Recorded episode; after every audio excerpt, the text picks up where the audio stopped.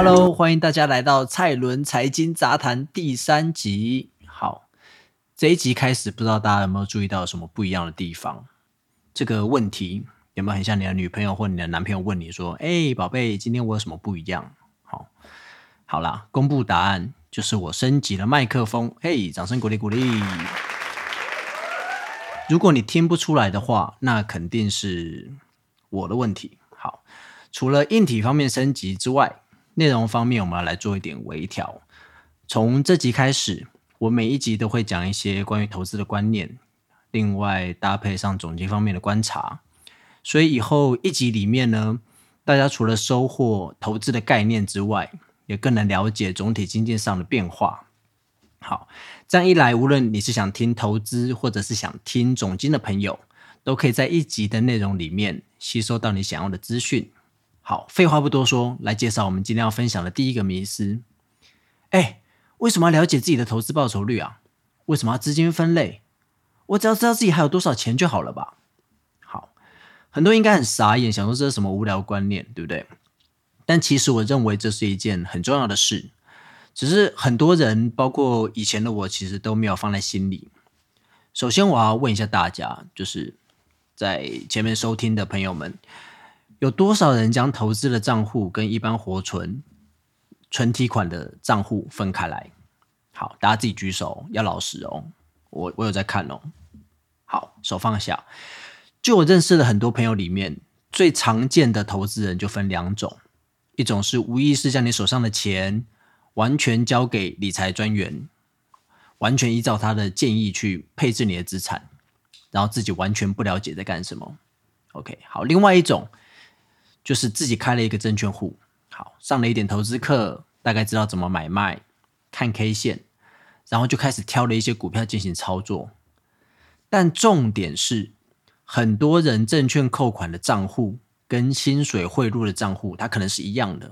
好像是平常的信用卡扣款啊，电信费扣款，可能也是同一个账户，全部都大杂烩。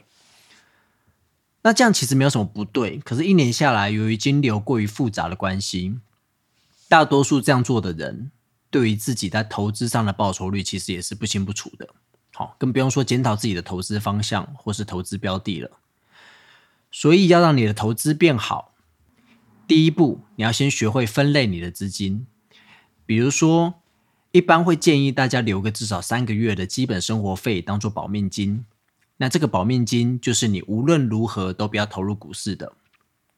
它的作用呢，是在你顿失收入来源的时候，让你活下去的。好，这笔钱呢，它很适合放在定存里面，因为它的风险最小。好，你想一下，如果你将那三个月的保命金一样放在证券扣款的账户，就等于你在节食的时候。将一堆零食饼干散落在自己的桌子前面一样，你很容易会不小心将那些钱拿去乱买股票，就像你会不小心把放在你眼前的美味零食给吃进肚子里面。你千万不要挑战自己的电力，OK？这是第一个迷失。好，紧接着第二个迷失就是，哎，我资金不够多啊，所以只能玩短线跟当冲。好，首先，很多人在讲的所谓无本当冲，哦，其实并非是没有成本的哦。很多人被“无本”这两个字给骗了。今天如果到券商开户，一天有四百九十九万元可以做当冲，你一毛钱都不用出。今天买，今天卖，有获利，钱就进来。好，记住哦，你买跟卖的张数要一样。比如说。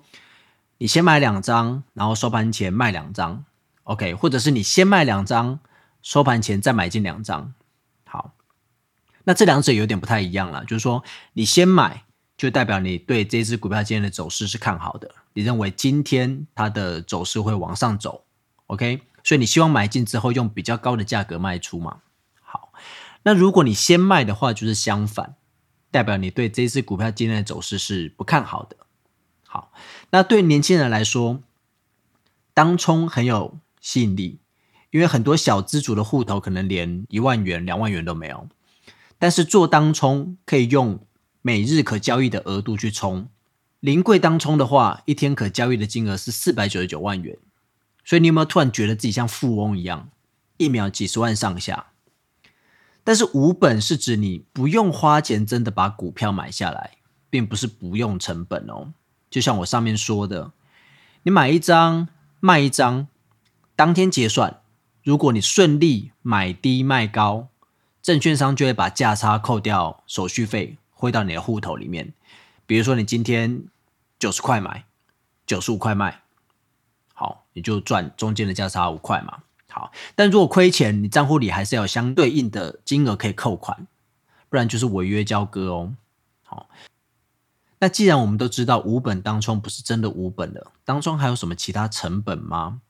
有，交易其实有所谓的交易成本。好，他要付正交税跟所得税，税是给政府，手续费是给券商。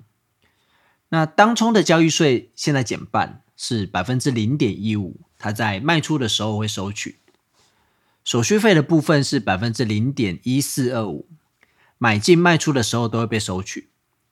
虽然可以和券商谈折扣，但还是要付啦，因为这是交易成本。好，那再来时间成本，当冲的人在开盘的时候要开始盯盘，一路盯到收盘，这也是时间成本哦。那一般上班族其实根本无法这样盯盘。有玩过当冲的人都知道，在开盘的时间你是根本没有办法专心工作跟上班的。当冲的老手们呢，通常会在早上九点到九点半先冲一波，因为开盘会有前一天看利多啊，或者是利空消息进来抢买或者是抢卖的投资客，还有隔日冲的大户的卖压。好，再来中午。十二点到一点，或另外一波冲冲乐的买气，有时候我们都会戏称说这是上班族的午休冲浪时间。好，因为很多上班族会在午休时间拿手机来玩一下当冲，然后在一点到一点半的时候，会有获利了结的买盘或是卖压出现。通常会建议啦，就是你一点之后啊，到收盘之前就该结清了。一点之后，你尽量就不要再。有进出，好，因为你这时候买进的时候，最后有可能会卖不掉，然后万一你又没钱交割，你最后还要付借券费或者跟别人借券。OK，好，那既然我们上面讲到隔日冲，我就来介绍一下隔日冲，让你知道大户的玩法。好，隔日冲呢，就是很多资金雄厚的大户，他会看中某些标的来炒作。那这些标的通常会有三个特色哦。第一个是股本很低，因为股本低，大户们随便弄个几张就涨停了。好，他不需要花太多的资金成本。像比如说台积电这种大股本的股票，好，股价又很高，它就很少成为当冲或者是隔日冲的标的。好，第二具有话题性，最好是那种新闻有在报的，比如说呃，二零二一年很红的自驾车。那时候大家都在吵说：“哎，未来的车可以不用自己驾驶了，你上车设定目的地，然后睡一觉醒来就可以到目的地，不觉得很棒吗？”接着，那些雷达相关的厂商就开始一波大炒作时代。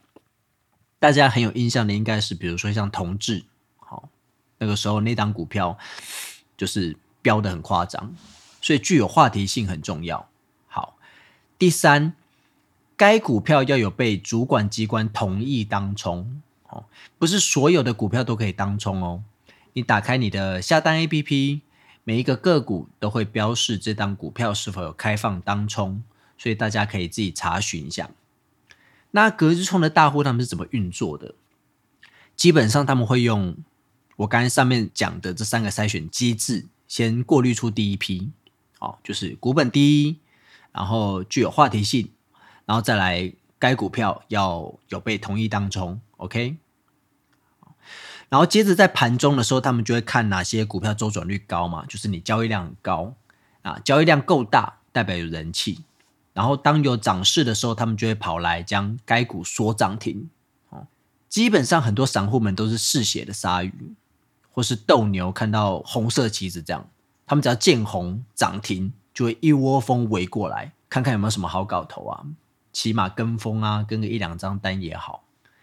那等到隔一天的时候，今天涨停的嘛，等到隔天之后，有些昨天挂单没买到涨停股票的散户，开盘的时候，他就为了完成昨天没买到的遗憾，他们会继续追。然后这种感觉就很像你看到一个演唱会开卖的时候秒杀。好，就算你不知道那个歌手是谁，当他决定再度加场的时候，你也会想说：“哎，不然我来买个两张好了，就算当黄牛卖掉我也赚，对不对？”差不多是一样的心态啦。所以这个抢购呢，会再次推升股价。那前一天呢，已经买好买满的隔日冲大户。这时候呢，看到散户一直在追，他就会慢慢开始一点一滴的到货。他们绝对不会大量的到，因为这样股价会崩，好一下就会吓跑我们的韭菜大军，大户就没有办法出货了。所以这基本上就是隔日冲大户在玩的手法。好，不过现在大户们其实也知道韭菜们越来越聪明了，好已经是二点零版的韭菜，所以那些大户们也越来越刁钻。好，第一。他们知道某些分点会被追踪，所以他们会换分点进出股票。因为每次收盘后，证交所都会公布分点进出的资讯，比如说某某证券的某某分行今天在 A 这档股票净买了多少张，或净卖了多少张。好，比较常见的隔日冲分点，像是凯基证券松山分行，就是凯基松山，然后元大永宁、国票敦北。群益、大安等等，但现在慢慢那些大户也有不同的进出分点啊，就是有种脚库山图的概念，好，为了就是不要让其他人猜到他们在哪里下单。好，那再来，现在有些隔日冲知道韭菜们会提防隔天到货，所以他们可能会故意多 hold 个两三个交易日，让韭菜们以为这张股票真的很有价值，要一飞冲天，好，然后再慢慢开始到货。所以大户玩的手法很多啦。甚至还有一些大户，他们是对坐的，大户间对坐，比如说一个看空，一个看多，这样。所以基本上这种大象打仗被踩死的都是我们散户小蚂蚁。哦，但我很尊重说用这种极短线交易方式的人，然后我也的确有认识或者是知道很多这种做短线当冲或者隔日冲很成功的大户，好，或者是散户。但综合以上来看。我并不认为长期来说，当冲或是极短线交易会是一个适合大众的交易方式。好，那我回到一开始我说的这个迷思。好，很多人会说，我就资金不够啊，所以我只能选择当冲。好，首先你的收入不是你选择要长线投资或短线当冲的理由。如果你觉得你的钱不够投资，那你最应该要先做的，是在你可以工作的年纪，尽量提升你的本业收入。再来，现在有 ETF，有盘中零股交易，好，就算你只有二十万，其实都可以弄个投资组合。资金不够做长线交易，根本就是你想玩短线交易的借口罢了。ETF 的部分，未来我会慢慢讲解，让大家都可以开始寻找最适合自己的长期投资标的。用资产配置的角度来做投资，好，不需要整天边上班边拿着手机在那边紧张兮兮的点来点去、冲来冲去。那今天分享呃第三个迷思，好，第三个迷思就是，哎，被动型投资太简单无脑了吧？主动型投资才显得我有主控权呢。好，首先先说明一下，什么是被动投资，什么是主动型投资。被动投资就是我不做太多的研究跟预测，那我一次持有整体市场上的投资标的，好，比如说 S M P 五百的指数型 E T F，我可以得到跟整体市场长期经济成长一样的成果。好，那什么是主动投资？主动投资就是透过选择标的和选择进场的时机，或者是出场的时机，用主动的方式去创造。比整体大盘更好的绩效。好，通常我们大部分的人都是选择主动的哦，就算不是自己主动去做买卖，也是去买一些主动型基金，无论是国内或者是国外的。但是很遗憾的是，随着时间越来越长，好，你投资的时间越来越长，可能五年、十年、二十年、三十年，被动投资几乎打败百分之九十五以上的主动型投资基金。好，也就是说，你很辛苦的花时间找资料，每天当冲做频繁交易，或是你找最厉害的几个操盘手来操作你的资金，但是三十年之后，你仍然有很大的几率绩效输给大盘。这个听起来是不是很悲伤？好，当然，被动投资有很多种啊。他们有一个说：“哦，我这样投资就是被动投资，我只有这样做才是被动投资。”哈，大家应该有很听过一些最简单的，比如说像股债被动投资。好，股债被动投资就是说，嗯，比如你将你的资金百分之六十放进股市，百分之四十放进债市。好，甚至进阶一点。你那个股市的百分之六十，还有分成可能大型股三十趴，中型股二十趴，小型股十趴等等，或者是你用投资区域来分类，比如说你那六十趴的股市里面，美国股市占三十趴，欧洲股市占二十趴，亚洲股市占十趴等等。好，现在的 ETF 琳琅满目，好，这以后我们再慢慢介绍。那被动投资有什么优点？第一，它的交易成本很低，因为你不会频繁的交易嘛，所以你减少了许多我刚刚讲到交易的手续费跟税的成本。好，再来，如果是主动型基金，他们收取的基金管理费也比被动式的 ETF 高。好，然后这几年新出的被动型 ETF，其管理费有越来越低的倾向。第二个。被动式投资，它追踪大盘指数，所以可以分散投资到数百、数千只股票，然后不同的产业，所以它的风险相对比买个股还来得低。好，第三个不需要实时盯盘，第四个报酬的确定性较高，听起来是不是很不错？但是听起来很好又很轻松的投资方式，为什么真正可以做到长期被动投资的人这么少？最大的原因就是投资人受不了中间的波动，他信心不足。以美国 S M P 五百指数来说，从一九七零年到差不多去年第三季左右，包含股利的年化报酬率约十点四三趴。好，什么是包含股利呢？就是你把每年投资 S M P 五百 E T F 的股利所得，再拿去投资 S M P 五百，好，就是让它继续钱滚钱的意思啦。这样你大约可以获得十趴的年化报酬率。OK，好，十趴左右的年化报酬率是什么意思呢？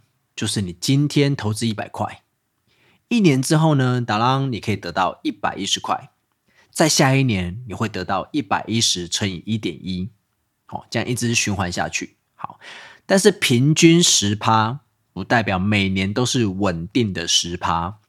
好像二零二零、二零二一。大家爽翻天！好，S M P 五百在二零二零的时候，它包含股利的报酬率是十八点四趴。好，二零二一包含股利的报酬率是二十八点七一趴。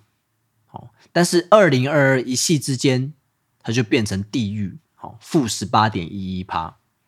所以在你漫长的投资生涯里面，这种波动是很常有的哦，很长很常有。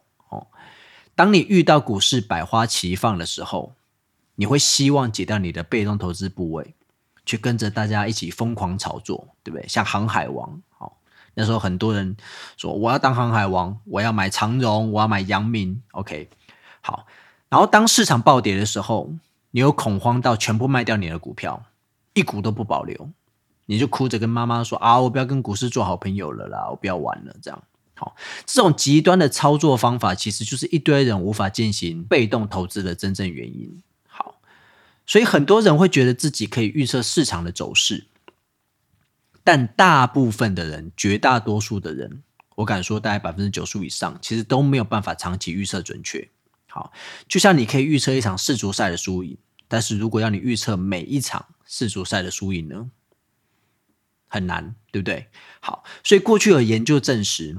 当一个美国投资人，他只要错过了过去四十年当中报酬率最好的五十天，就是那五十天他不在场内。好，你的资产呢将比完整留在市场中的投资人少了整整百分之九十三。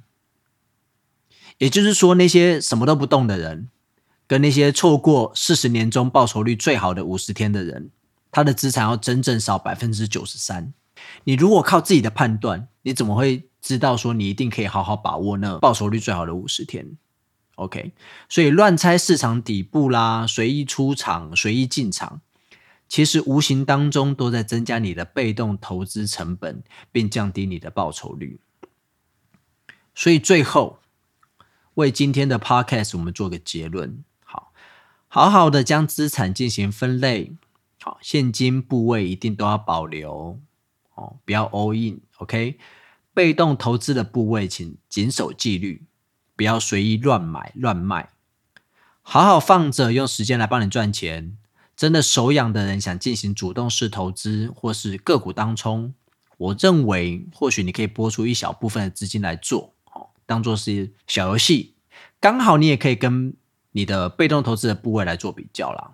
比如说过五年、过十年、过二十年、过三十年，哦，看你的投资是被动投资收益比较好，还是主动投资的收益比较好？OK，好，那我看今天时间差不多，可能是没有机会讲一些总金的部分。反正我前两个礼拜都有说关于总金的一些看法。好，如果错过的人可以去听看看。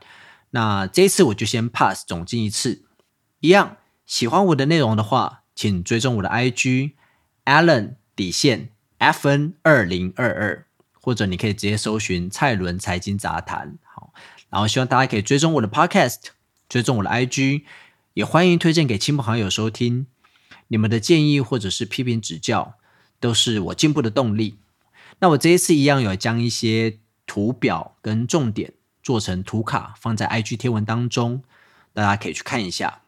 那最后呢，在呃一年的开始，我要祝福大家二零二三年投资顺利。